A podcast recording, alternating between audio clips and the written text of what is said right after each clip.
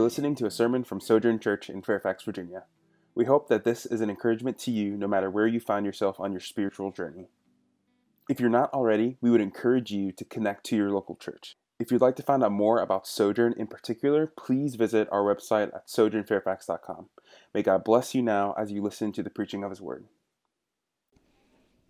We're going to read Colossians chapter 1, verses 24 through 29.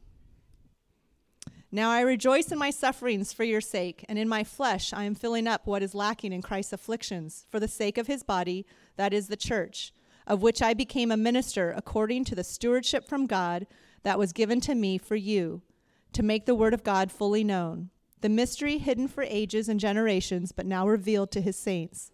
To them God chose to make known how great among the Gentiles are the riches of the glory of this mystery, which is Christ in you, the hope of glory. Him we proclaim, warning everyone and teaching everyone with all wisdom, that we may present everyone mature in Christ. For this I toil, struggling with all his energy that he powerfully works within me. This is the word of the Lord.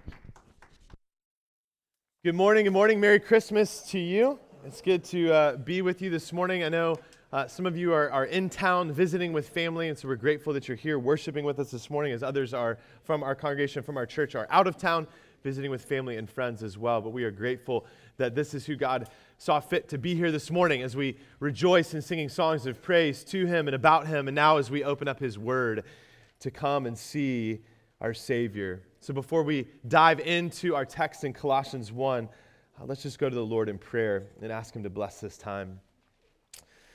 Father, what a, what a glorious and great day it is it's a great day because you saw fit for us to be here today, to be able to get up and, and come and gather together as your church, your people, on this fourth Sunday of Advent. And so, God, we rejoice in that. We give you thanks for that, as I know other brothers and sisters are unable to be here this morning for a variety of reasons. But, God, we're grateful for your grace and your kindness towards us. And, God, I pray now that as we come and, and open up your word, I pray that you'd help us this morning by your Spirit to come and see your glory in the person of Christ. No matter where we find ourselves on our spiritual journey, whether we are walking very closely with Jesus, and, and this season of Advent maybe has been particularly a uh, strengthening of our faith as we've been able to come and see the glory of Christ, or maybe for others of us this morning, we're not even sure if this whole Christmas thing is really about Jesus at all. God, I pray that you would draw us into your presence today. God, you are ever present in our lives, and oftentimes we don't acknowledge that. But I pray this morning, right now in this moment, we would acknowledge your presence, and by your Spirit, you would help us to see. And as we see, that you'd lead us to worship. And as we worship, we would live lives that are pleasing to you as we go out through this week, rejoicing in the fact that you have made yourself known to us, that you've provided a way for us to be in relationship with you, and now we can be called children of God. We rejoice in that today. We give you thanks and we pray that you bless our time now in your word. We pray all this in Christ's name. Amen. Yeah, I think it's crazy that Christmas is almost here. And, and it's actually, I was thinking about this the other day, it's almost the end of a decade. We have nine days left, right? And then it's the end of the 2010s. Where has time gone? That's crazy. I can't believe that, uh, thinking about that. But you know, during this time of year, it, it's obvious that something we do normally is we exchange gifts. We give gifts to people, we receive gifts from others. And we just had our staff elder Christmas kind of end of year celebration on Friday. We are hanging out, having a good time. But in the midst of that, we exchange gifts with one another. You know, when it comes to gift giving and receiving, there can sometimes be a little bit of a, a paradox that's at play when we give gifts we tend to think in life that bigger is better, but that's not always the case when it comes to the gifts we give. The size of the gift sometimes is disproportionate to the significance of it, right? Jewelry comes in small boxes, washing machines don't. Husbands, please don't get a washing machine for your wife unless she asks for it. Um, you, you never really know by, by looking at the size of the gift all wrapped up what it might mean to you until you actually open it up, until you actually see what it is. Well, as we come to this Sunday, this fourth, uh, fourth Sunday of Advent, we're, we're going to take some time to look once again at the greatness and glory of Jesus coming to us, to fix our eyes on Him. And as we've tried to be encouraging our kids and reminding ourselves, and even as Edward reminded us this morning, the greatest gift ever given to us is Christ. But Jesus also came in a paradoxical way.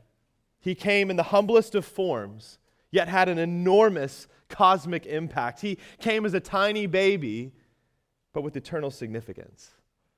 So, as we close out this Advent season, looking forward to gathering together on Christmas Eve in just a few days, the invitation remains for all of us this morning to come and see His glory to come and see the glory of God in the person and work of Christ, to see his character and his nature, to really see who Jesus is. In our text today, Paul, the author, makes a, an epically profound statement about the reality that who Jesus is and what Jesus came to do has both a macro and micro impact. It changed the whole world and all of the cosmos for all time, and at the very same time, it changes your individual life. My hope for you today my hope for you today is hope. Not wishful thinking, but real, lasting hope that is rooted in the person of Christ in Him alone. A hope that doesn't come from merely looking back to what Jesus has done, but also looking forward to what He's doing right now and in the future what He will do. A hope that enables you to hold fast no matter what's going on in your life right now. A hope that allows you to persevere no matter what's going to come down the road in your life in days and years to come until Jesus comes again or calls you home. So, with that, let's dive into our text this morning from Colossians chapter 1, and may we come and see his glory today. The book of Colossians is a, a glorious letter that Paul is writing to followers of Jesus in a city called Colossae. And it's a, it's a rich letter, it has so much about Jesus. We heard from some of it this morning in our liturgy. But here in this section, what we're looking at here this morning is, is really kind of Paul taking a moment to step aside and give a little bit of autobiography about what's going on in his life. He tells the Colossians that he's rejoicing in his suffering. He's rejoicing in his suffering, something that we oftentimes don't think is a, a normal thing for any of us to do. He's rejoicing in his suffering because it served to make much of Jesus. Now, this isn't physical suffering, it isn't mental suffering that's going on. He's suffering for his ministry. He's suffering because he's been proclaiming Christ to the world around him. And a lot of people don't like that. And so he's been attacked and with words, attacked physically in the midst of his desire to make much of Jesus. He suffers not just for the sake of suffering either. He's not trying to bring it on himself. He's suffering for the sake of the church. He says he's filling up what is lacking in Christ's afflictions in verse 24 and 25. And now that can sound kind of strange to us. What Paul isn't saying is that Jesus is insufficient, that, that Jesus didn't get to finish everything that he wanted to finish. No, what Paul is saying is, is that he, along with anyone else that's seeking to make much of Jesus, is they are going to suffer for the sake of the body of Jesus for the sake of the church. That they're able to continue on in that suffering that Christ first brought, filling up and making much of him as they go about the world, telling the world about Jesus. And this is the reality of Paul's life. Verse 28 and 29, he says he toils and struggles to make Jesus known. He's striving to do that, to present everyone mature in Christ. He's living his life in such a way that it's going to cause difficulty, it's going to cause struggle and suffering, but he's willing and wanting to do it because he wants people to really and truly know who Jesus is. And that's really the reason why he does this. In verse 25, he says he was made a minister by God, a, a preacher and proclaimer of God's word, a steward of the message that God had given to him. It's a responsibility he now has. And the reason he embraces this responsibility is willing to suffer, willing to struggle and toil for the sake of others, for the sake of the church now and in the future, is because Jesus came into Paul's life and radically transformed it. Paul wasn't seeking Jesus. In fact, he was railing against Jesus' followers, but Jesus stepped into Paul's life. He interrupted Paul's life. He invaded Paul's life. And in the midst of his invasion of Paul's life, he radically transformed it. And Paul recognizes the life he has in Jesus. He recognizes this treasure that's been given to him. And now he knows I can't just keep it to myself, I have to tell the world around me. The treasure, he says in 2 Corinthians 4, that he carries around in a jar of clay, his weak body He knows he doesn't have it all together. He can't figure it all out, but he knows he has this treasure that must be communicated to the world. And that brings us to verse 26 and 27. And in these verses, Paul makes a significant statement that is at the core, the center of why Paul would spend his entire life for the sake of God's people. This is where we're going to spend our time together this morning. Because when I, what I want us to see in this is that we would grow in our hope, but we would also have the same desire in our own lives that Paul has when we come and see the glory of Jesus. And Paul says he's given this ministry to make the word of God fully known. Verse 26 the mystery hidden for ages and generations, but now revealed to his saints. To them, God chose to make known how great among the Gentiles are the riches of the glory of this mystery, which is Christ in you, the hope of glory. Now, when Paul says a mystery revealed here and a mystery hidden, he's not talking about a puzzle to be figured out or, or some kind of enigma for us that we just, we just can't quite wrap our minds around or understand. When he's using the word mystery here, he's talking about something being incomplete. And the mystery isn't about a timeline, about when certain things would happen, it's more about a person. See, God made clear throughout history that he was going to send a redeemer. He made clear throughout history that he was going to send a rescuer for his people to rescue them from their sin and rebellion. The part that was a mystery was exactly how this was going to happen. It came in parts and pieces, clues in signposts, prophecies, and promises. We could go all the way back to the beginning of Scripture and see that God said to Adam and Eve that a redeemer would come, a rescuer would come. He said the seed of Eve would crush the head of the serpent. Not the seeds of Eve, the seed, this one singular human being would come into history at some point in time and crush the head of the serpent. Through Abraham, he said, I'm going to make you a father of the nations. And through you, through your family, Abraham, I'm going to bless the nations. Through David, he said, I'm going to establish your kingdom forever, and I'm going to put a king on your throne who will be this Messiah, who will be this rescuer, and his throne will never end. His rule will never, will never end. He will be king forever and ever and ever. We go to the book of the prophets, and we see over and over again how they point to this rescuer and this redeemer coming. In the book of Isaiah, over and over again, there will be a, a child that will be born, and he will lead God's people. He will be called Emmanuel, which means God with us. Out of the stump of Jesse that's been cut down, God's people scattered all over the place, a, a branch will come out, and he will be called Wonderful Counselor.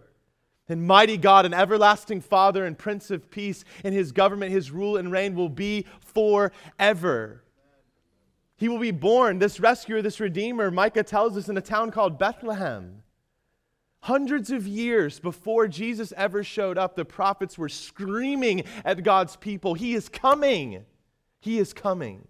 Look for him. Wait for him.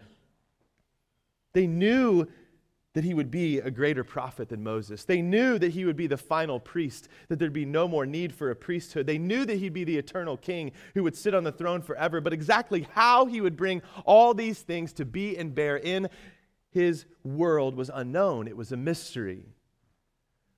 Now, You and I, we have a hard time with mystery, I think. And I, and I think the, the core reason that we can struggle with mystery in our lives is because we like to be in control.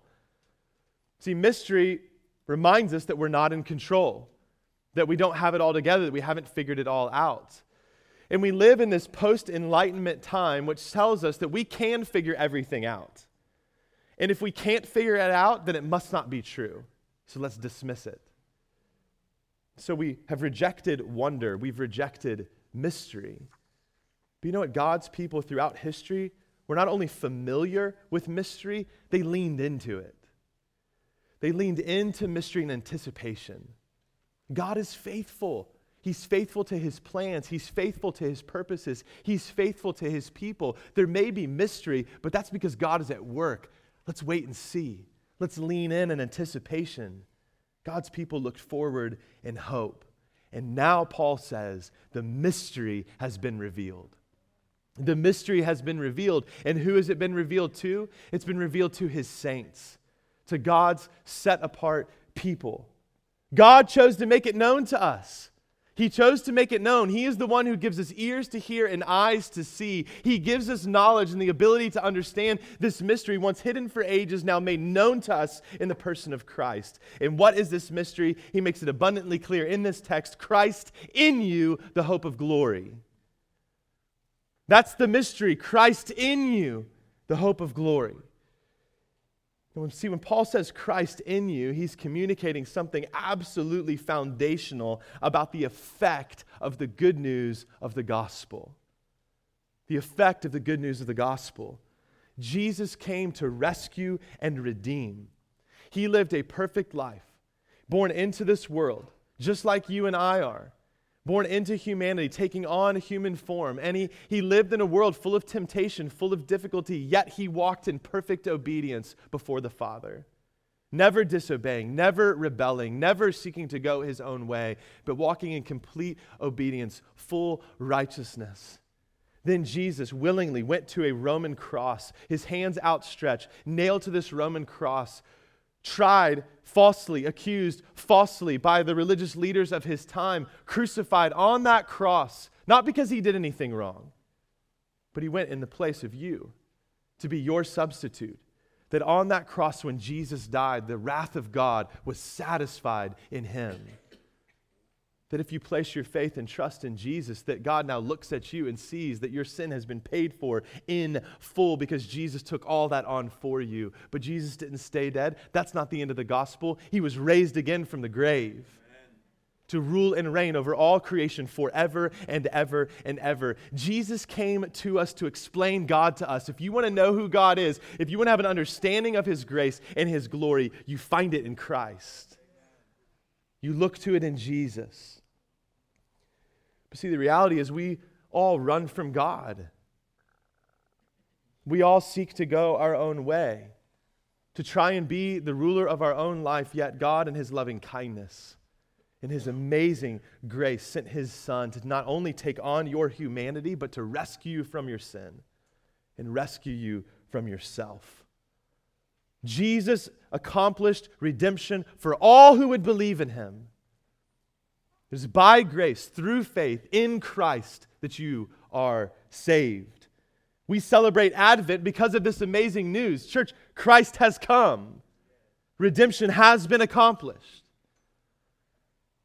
But see, you need to understand that when you are redeemed to God, when you are restored to a right relationship with God, you are not only transferred from the kingdom of darkness to the kingdom of light. You don't just experience rescue, you get Jesus. You get Jesus. You are united with Christ. So many times in Scripture, if you have placed all of your faith and all of your trust and all of your hope in Jesus, who he is, and what he came to do, you are said to be in Christ. You identify with him in his death and his resurrection. In Jesus, you are no longer captive to sin, you are free. But what does Paul say here? He says, Christ is in you. This is part of your union with Jesus. It's part of your new identity, but it's not the exact same as you being in Christ. See, a promise and product of the gospel, the good news of what Christ has done, coming to bear in and on your life is that Christ dwells within you. By his Holy Spirit, he has taken up residence within you if you've placed your faith in Jesus. But let me be clear here Christ in you is not you inviting Jesus meek and mild into your heart. I, sometimes I think that can be unhelpful language that we can tend to use with children. Like, if you want to be saved, just ask Jesus into your heart. And that's hard for kids to understand. Like, is he in my left ventricle? Like, I don't understand. What does it mean for Jesus to be in my heart? And I don't, I don't think it's only unhelpful language for kids. I think it can be unhelpful language for us because here's why. When and if you place your faith in Jesus to be your rescuer and redeemer, there is no inch of your life, there is no aspect of your life that He doesn't rule and reign over. It's not just your heart. Because Christ in you, the outworking of his life, his death, and his resurrection being applied to you is Jesus fundamentally redefining you. He comes to rule and reign over every aspect of who you are, not as a harsh dictator, but as a benevolent, gracious servant king who calls us to follow him. The one who came not to be served, but to serve and give his life as a ransom for many. The king who says to you now, Come to me, and I will give you rest. Follow me, and I will give you abundant life. All of Jesus' commands are for your good. All of Jesus' commands are for your joy, and He is ever present with you, dwelling within you by His Spirit to help you walk and live in a manner worthy of the gospel, worthy of your calling as a son or daughter of the King. Christ is in you if you've placed your faith in Him. Christ is in you, His presence with you. He'll never leave you or forsake you, never abandon you or dismiss you. He is over you. He covers over you. He is above you. He is before you. And in him and through him, he holds all things together around you. He is Emmanuel, God with us. And this is at the core of the mystery that God has revealed to his people. It's the pinnacle of the promise of reconciliation and restoration that Jesus brings. Do we understand this? The holy God of all creation, who came to us as one of us to rescue us, will be directly involved in your life and our world, personally present in the lives of his people, all of them. See, when Paul says Christ in you, the you is plural. Christ in, among, with, all of you. If you've placed your faith in Christ, Christ dwells here this morning in all of us together. And there's power in that. When we think about God's people coming together, that by his Spirit, Christ dwells within us together. What an amazing picture as we look around and we think about who sits near us, everybody with their own unique story their own unique story of rebellion, their own unique story of salvation. But what remains the same is Jesus rules and reigns over all of us. There's a beautiful picture of Christ making us a body together, a family together, dwelling with us, in us, as we dwell with one another in unity and in peace. It's a changing of your identity at its core, both personally and corporately. Fundamentally changing you.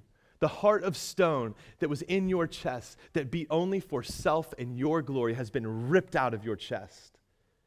And in, your, in that place, you've had a heart transplant, and a new heart of flesh has been put into your chest that now beats for God in His glory. What an amazing picture of grace. See, we can't forget that when sin entered into the world, you were identified with Adam. He was your representative. Romans 5 tells us that, that when Adam sinned, all sinned. And through him, sin and death came. What Paul is calling our attention to this morning, what he's reminding us of is this that God's new covenant people who've been saved by grace through faith in Christ alone are now and forever completely identified with their new representative, Jesus. I also don't want us to miss something here that can continue to be an encouragement to us. Look at verse 27 again. To them, God chose to make known how great among the Gentiles are the riches of the glory of this mystery, which is Christ in you, the hope of glory. We preach from the translation uh, uh of the scriptures, the ESV, and in the ESV, it translates this word Gentile here for us, and that can be confusing for us, but the Greek word that's often translated Gentile means the nations or ethnicities. What Paul is highlighting here what he's celebrating here, that we also should take up in celebration and rejoice in, is the wonderful truth that the riches of the glory of this mystery, Christ redeeming, Christ restoring, Christ reconciling, Christ graciously ruling, is great among the nations. It's great among all people.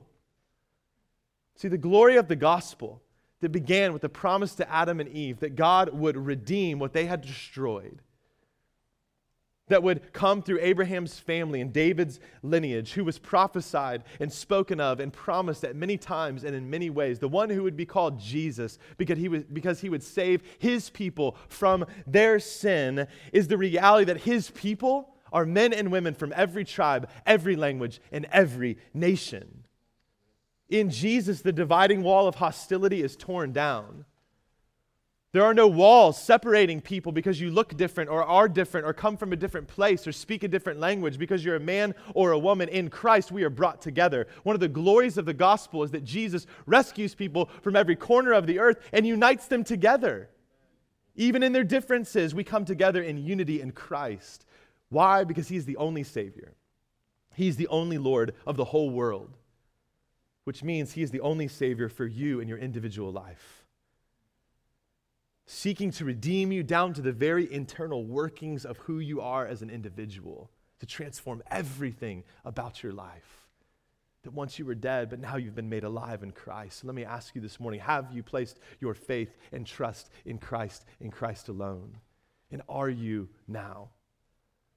The confidence of your salvation, the confidence of Christ being in you, isn't based off a past experience. Christ in you right now, the confidence you have that He dwells among you is because you're believing in Him now. Your faith is in Him now. Are you trusting in Jesus today? See, this new identity, it doesn't just give you hope for now, it also gives you hope for the future. See, Christ in you, the fact that He indwells you, is present with you, it gives you a rock solid assurance. A rock solid assurance, guarantee of a future life with Jesus when he returns. That's why Paul says, Christ in you, the hope of glory. The hope of glory. Hope of glory is the certainty that if you are in Christ and Christ in you, you will experience final glory. Jesus will never drop you, He'll never let go of you. He'll hold on to you forever and ever and see you all the way home.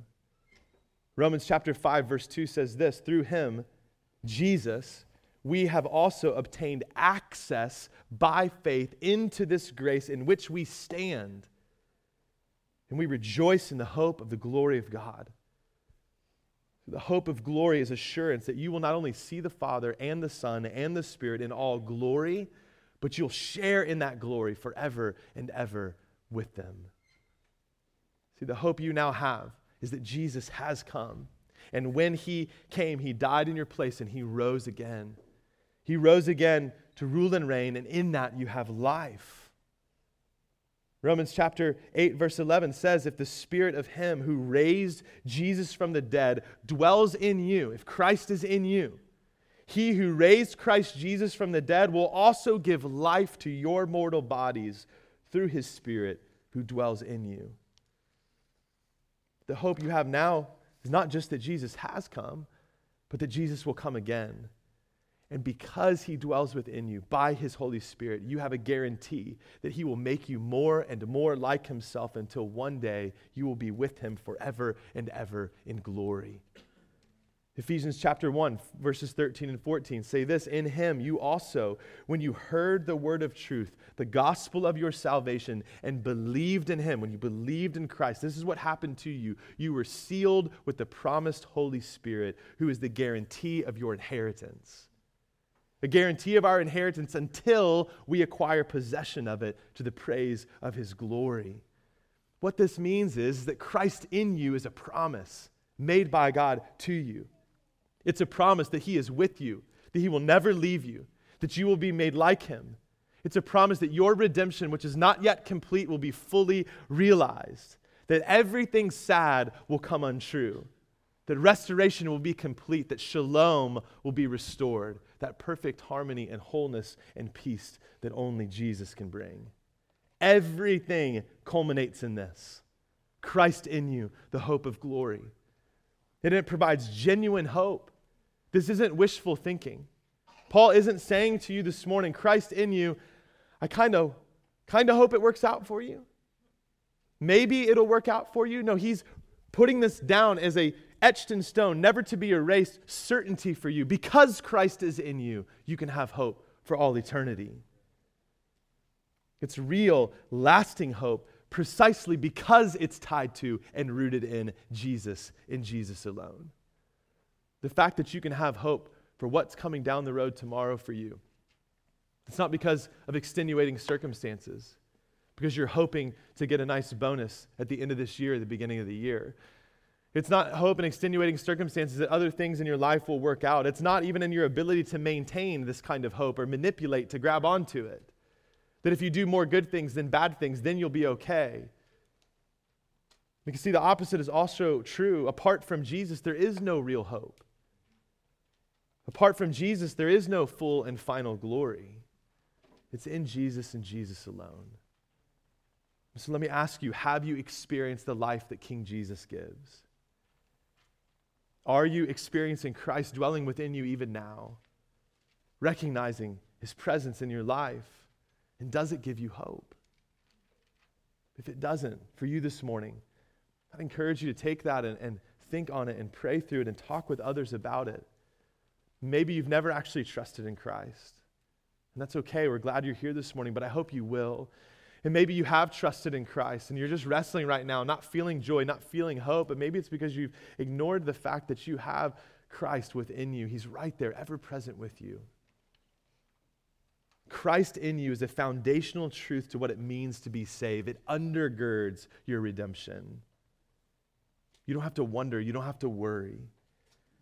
And see, because of this glorious truth, Paul says in verse 28 Him we proclaim, Jesus we proclaim. Why? Because Jesus is anyone's only hope.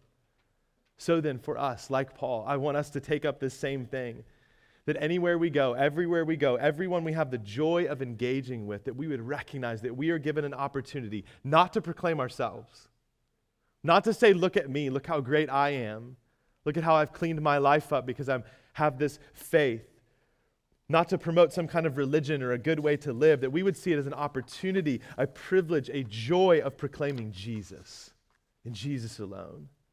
Because we honestly and truly believe that it's only through him that they also might experience life and hope and future glory. It must be, always be Jesus above all. He is our greatest treasure that came to us in the humblest of forms to transform the world and transform our lives. As we come to the close of Advent, with Christmas just three days away, we've had the opportunity over these last few weeks, over this Advent season, to come and see Jesus' glory. To see how Isaiah spoke of God revealing his glory through Jesus hundreds of years before Jesus would come. To see how the author of Hebrews told us that Jesus would reveal God's glory perfectly and has revealed God's glory perfectly to us. To see how when we behold Jesus, when we fix our eyes on him, looking at him in all of his glory, that it utterly changes us from one degree of glory to another. And now to see that when all of our faith, when all of our trust is placed in and on Jesus, we have hope that we will be with him in glory forever and ever. Advent is a time, it's a season that the church has set aside for thousands of years. Thousands of years to take time to have thanks and give thanksgiving that Christ has come, to focus on that. Brothers and sisters, Jesus has come. That is ancient news, but is never old news. It's never old. When it's a time that for thousands and thousands of years, God's people have set aside to look forward in hope. Hope that one day Jesus will come again to make all things new. So, right now, you may be struggling in life because of your circumstances or situations, loss or difficulty. You may be suffering in some way, but listen to me. If you are in Christ and Christ is in you, don't lose heart. Don't lose heart. These are but light and momentary afflictions preparing for you an eternal weight of glory, an eternal weight of glory beyond all comparison. Let me encourage you this morning to not let this season pass. Don't let these next few days pass considering the truth of this text this morning.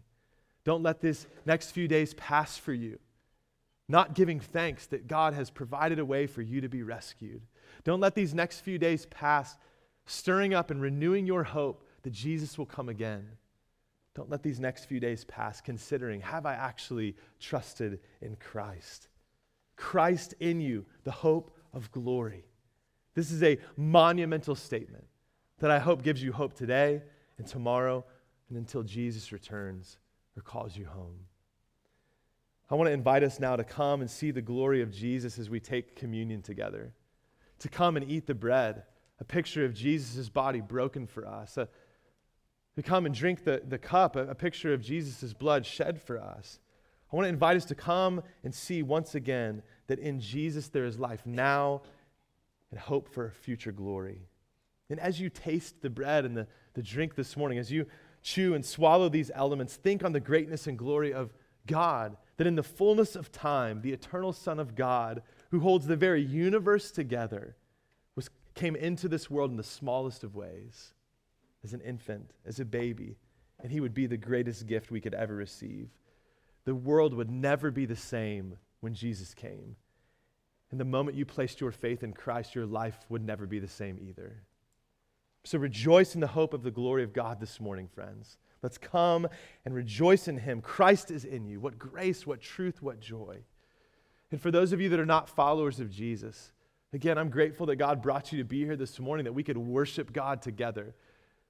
But I hope this morning what you hear is that Jesus is your only hope. And so instead of coming forward and taking communion this morning, if you don't yet know Christ, if you haven't placed your faith in Him, then I want you to hang out in your seat and just consider what's been said this morning. And if you're ready to begin that relationship with Jesus, to place your faith and place your hope in Him, then tell God that this morning wherever you sit. But know that this community of people around you is here to journey with you in that. We'd love to help you know what it looks like to truly know Christ and follow Him in this life. Those of you that will come forward, there are some tables in the front and in the back. Come forward whenever you're ready, tear off a piece of bread, take a cup to drink, and what Christ our Redeemer has done for you will be spoken over you this morning. Let's pray. God, we give you glory this morning. We give you praise this morning. Glory in the highest to you. Because, God, you are amazing, and in Christ your glory is on display. You poured out grace on us in sending Jesus to us to rescue us from our sin, to rescue us from ourselves. And you didn't only rescue us, you didn't only just say, You're redeemed, you're forgiven, but our redemption and our forgiveness allows us to be so close to you, to experience your presence in our life, so close that Christ dwells within us by your Spirit.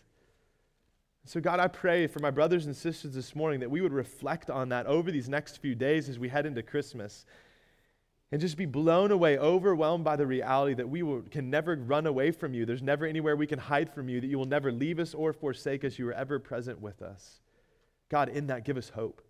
Give us hope that there's a future glory to be had, that we will be with you forever and ever in a place where there is no weeping, there is no crying, there is no sadness, there is no sin, there is no death, there is no suffering. God, we look forward to that day. But until that day, help us to cling fast to you, to hold fast to you, to persevere, to have hope, knowing that you are ever with us. We rejoice in you today, Jesus. We pray all this in your name. Amen. Thank you so much for listening to this sermon from Sojourn Fairfax. If you have any questions, please feel free to email us at info at sojournfairfax.com. Go in peace.